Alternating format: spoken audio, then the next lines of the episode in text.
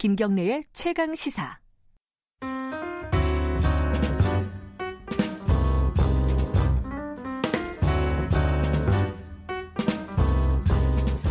네, 더 나은 미래를 위해 오늘의 정책을 고민하는 시간입니다. 김기식의 정책 이야기 식스센스 김기식 더 미래연구소 정책위원장 오늘도 함께하십니다. 안녕하세요. 예, 안녕하세요. 저번에 얼마 11월 달 인터뷰였나요? 그때 네. 그 부동산 정책 관련해서 김식 위원장께서 좀 얘기를 했어요. 얘기를 했는데 그때 핵심적인 게 뭐였냐면은 너무 찔끔찔끔 핀셋 이런 거 하지 말고 네. 좀 어, 전방위적인 음. 고강도 대책을 좀 내놔야 된다. 근데 그렇게 내놓은 거라고 보십니까 이번에 월요일에? 예, 이번에 나온 정부 정책은 상당히 강도가 높은 거는 맞는 것 같습니다. 그래요? 그리고 음. 시장에서도 그렇게 평가를 하는 거고요. 부동산 정책이라는 게 크게 세 분야가 있습니다. 하나는 우리가 분양가 상한제니 제니 혹은 예.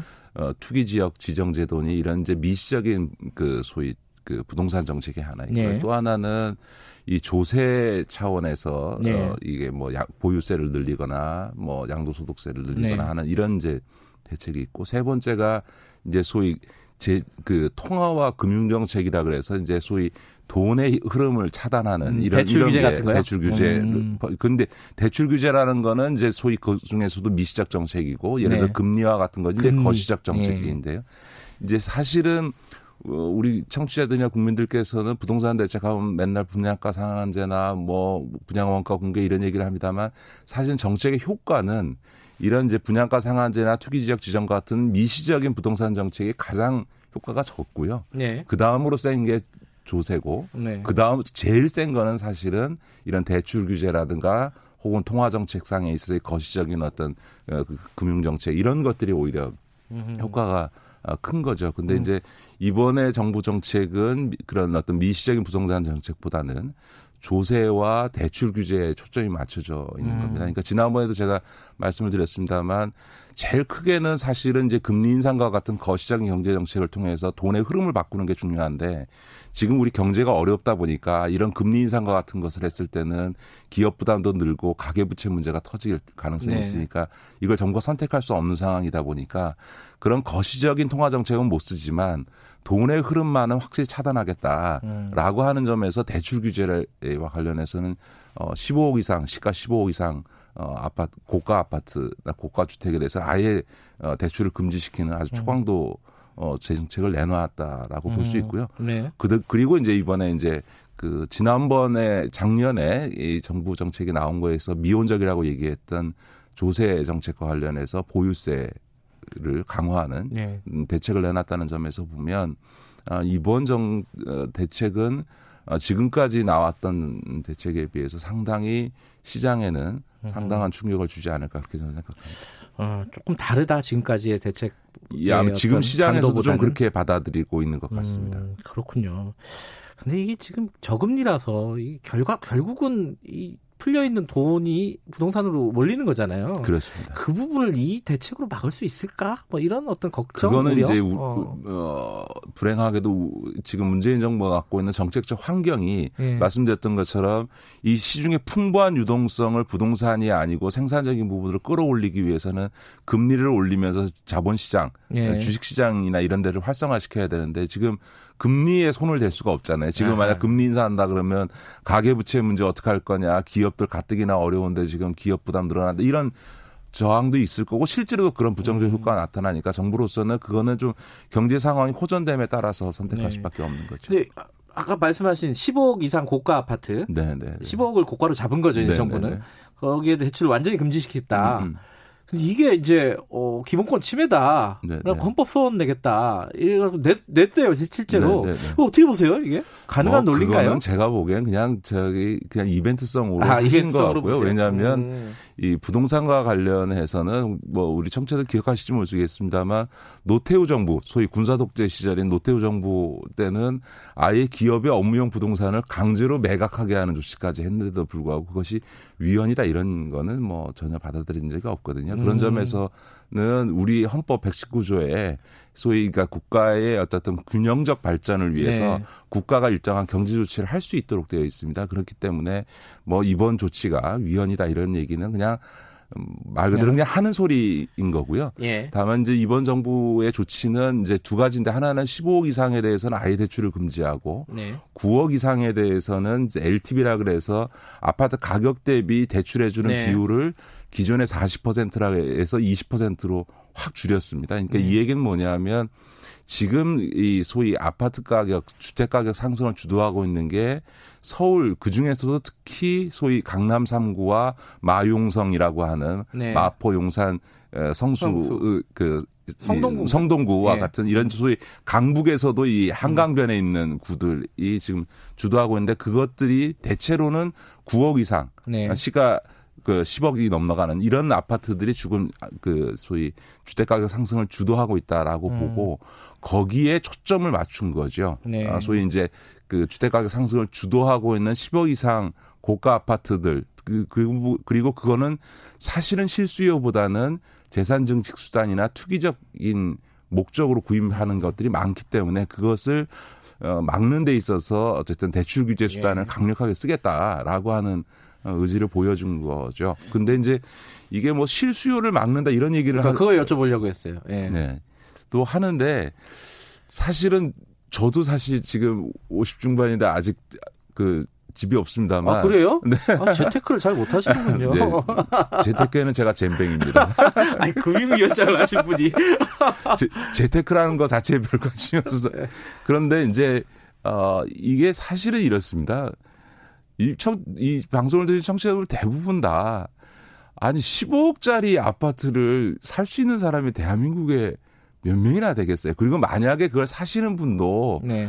아무것도 없다가 갑자기 15억 돈을 뭐 대출이든 뭐 자기 돈을 모아 마련해서 하는 경우는 없잖아요. 보통은 거, 강남 아닌 딴 데에서 그래도 한 네. 5억이든 뭐 어, 몇번 7억이든 갈아치신 이렇게 그렇죠. 어, 예. 자기 아파트를 갖고 있다가 이제 돈이 쌓이면 그걸 갖고 아파트를 구매하는 거 아닙니까? 그러니까 예를 들어 지금 현재 15억까지는 네. 여전히 이 정부의 이 대책에도 불구하고 한 4억 6천까지는 대출할 수 있습니다. 네. 왜냐하면 9억 이하까지 여전히 40%를 대출받을 수 있고 음. 9억부터 15억 사이에는 20%를 대출받을 수 있어서 네. 지금 한 4억 6천 8천만 원 정도 대출받을 수 있으니까 15억 아파트 사는데 한 5억 정도 대출받을 수 있으니까 사실은 실 그 수요자 입장에서 보면 기존의 네. 아파트 팔고 그 다음에 한 5억 정도 대출 받으면 시가 15억짜리 아파트를 살 수 있는 거죠. 그러니까 그런 점에서 말 그대로 실수요에 해당되는 이런 어떤 어,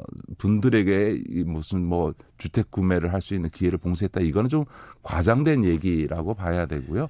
다만 이제 정부가 얘기하는 거는 이제 박근혜 정부 때 얘기했던 이 빚내서라도 집 사라라고 네. 하는 이런 정책은 더 이상 정부가 아, 용인하지 않겠다라고 음. 하는 것하고요. 그 다음에 대출에 대출을 계속 끼면서 소위 대출을 통해서 소위 그 투자를 하는 투기를 하는 이런 네. 이제 투기 세력에 대해서는 그 돈 자금줄을 차단하겠다라고 하는 아주 강력한 의지를 보인 거죠. 좀 반로를 하나 요- 최근에 나오는 반로 네네. 중에 하나가 이 어, 9억 정도 아파트면은 서울에서 중위값 정도다 한 네네. 가운데 가격 정도 된다는 거예요. 네, 네. 그 정도면 중산층이 살만한 건데 거기까지 이 대출을 죄면은 지금 막 살려고 하는 사람들, 그러니까 내 집 마련 뭐 그래도 조금 있는 분들이긴 하지만은 그래도 네네. 서울의 중산층 정도가 네, 네, 네. 한 9억 좀 넘는 네. 아파트를 살려고 하는데 대출을 이렇게 막아버리면은 사다리 걷어차는 거 아니냐. 네, 네, 네. 이거 어떻게 봐야 돼요? 그러니까 공시지가로 9억이면요. 시가로는 한 12억, 13억 정도 되는데 그렇긴 하죠. 중위 네. 가격이라고 하는 이런 소위 그 어, 통계의 일종의 허실을 좀잘 보셔야 됩니다. 어, 사실은 서울 지역 아파트의 70% 아니 한 80%까지는 다 10억 안쪽에 있죠. 음, 어, 그건 워낙 강남 상구와 마용성의 아파트 가격이 몇십억짜리들이 많다 보니까 그걸 평균 내다 보니까 어, 그렇게 얘기하는 거고요.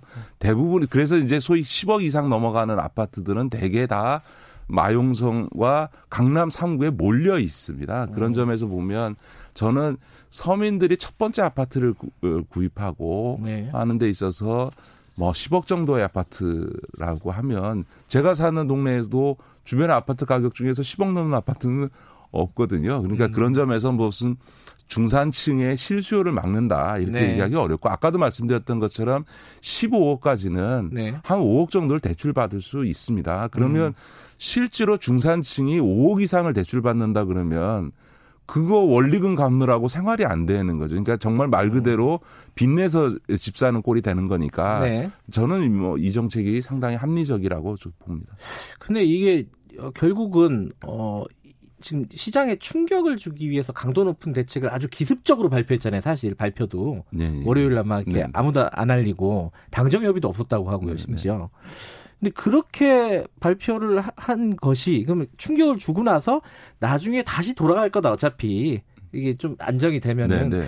그렇게 봐야 됩니까? 아니면 이게 좀 지속적인 어떤 정책으로 봐야 됩니까? 이게 좀 궁금해요. 어, 문재인 정부에 있을 때 부동산 정책 기조는 아마 임기가 끝나는 날까지 흔들리지 않을 거라고 생각합니다. 이 부분에 있어서는 문재인 대통령의 음, 그 의지가 너무나 확고하기 때문에 부동산 문제에 있어서 흔들리지 않겠다 정책 기조를 네. 이게 이제 분명한 어, 뜻을 갖고 있는 거고 그런 차원에서 지금 이제 이번에 어 소위 그 음. 노영민 실장이 청와대 관계자들한테 집 두 채 갖고 있으면 다 팔아라라고 네. 하는 게 한편에서는 소위 이제 부동산이 올라가면서 강남의 아파트를 가지고 있는 청와대 참모들에 대한 그 뭐 시세 차익 관련된 논란이 있고 일부 시민단체에서 문제 제기한 것에 그랬죠. 따라서 네. 국민연이 나빠진 부분들을 감안한 거기도 하지만 또 한편에서 보면 이거는 당장 지금 그 있는 참모뿐만 아니라 앞으로 소위 정부가 인사를 하는 데서 청와대 참모를 임명하든 네. 수석을 임명하든 아니면 장차관을 임명할 때도 소위 서울에 아파트 주체 가진 사람에 대해서는 어, 검증할 때 들여다보겠다라는 의사표시를 한 그랬죠. 거니까 네. 그런 점에서 보면 이 얘기는 다른 말로 얘기하면 대통령이 아, 부동산 문제와 관련 마- 만큼은 내가 5년 내내 정말 일관되게 가겠다라고 음. 하는 아주 강력한 의지를 다시 한번 우회적으로 그렇게 표현했다고 봐야 되는 거죠.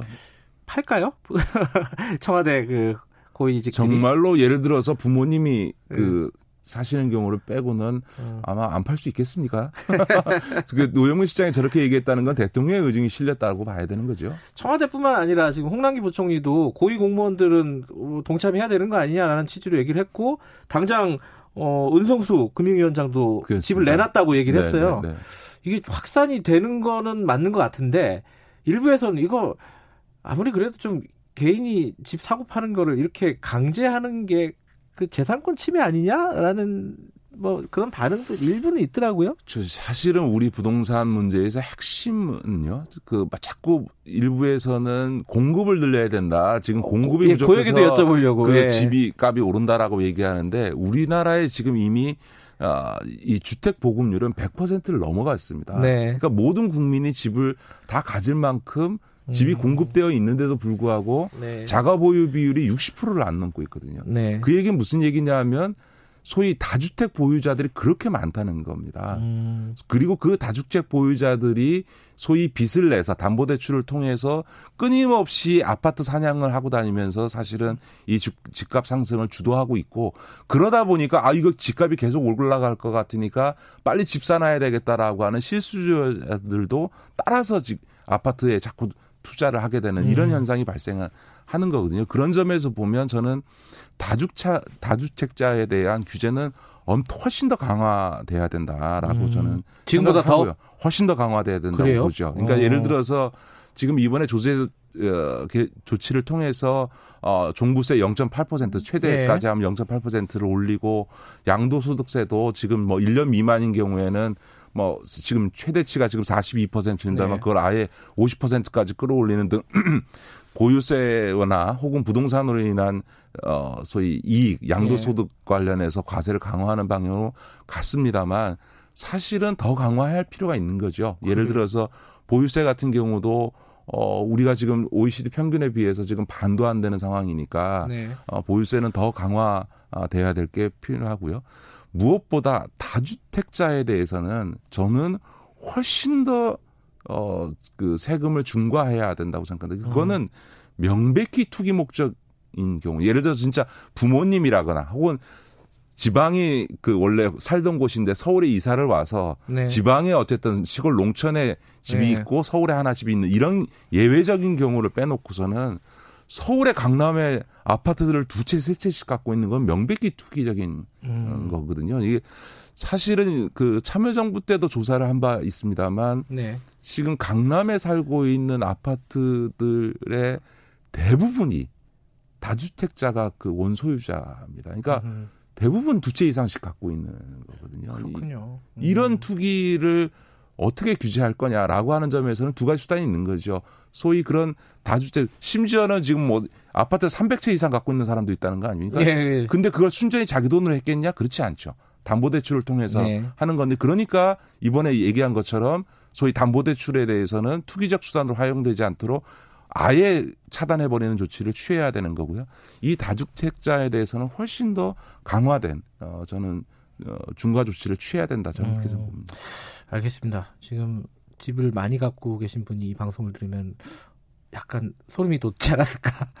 그러니까 이제 아마 드네요. 앞으로 네. 이제 문재인 정부의 정책도 그렇고 만약 어, 문재인 정부가 다음 대선을 통해서 승계 정권이 재창출된다고 한다면 민주당 정부의 아마 정책 기조라고 하는 건 이렇게 갈 겁니다. 네.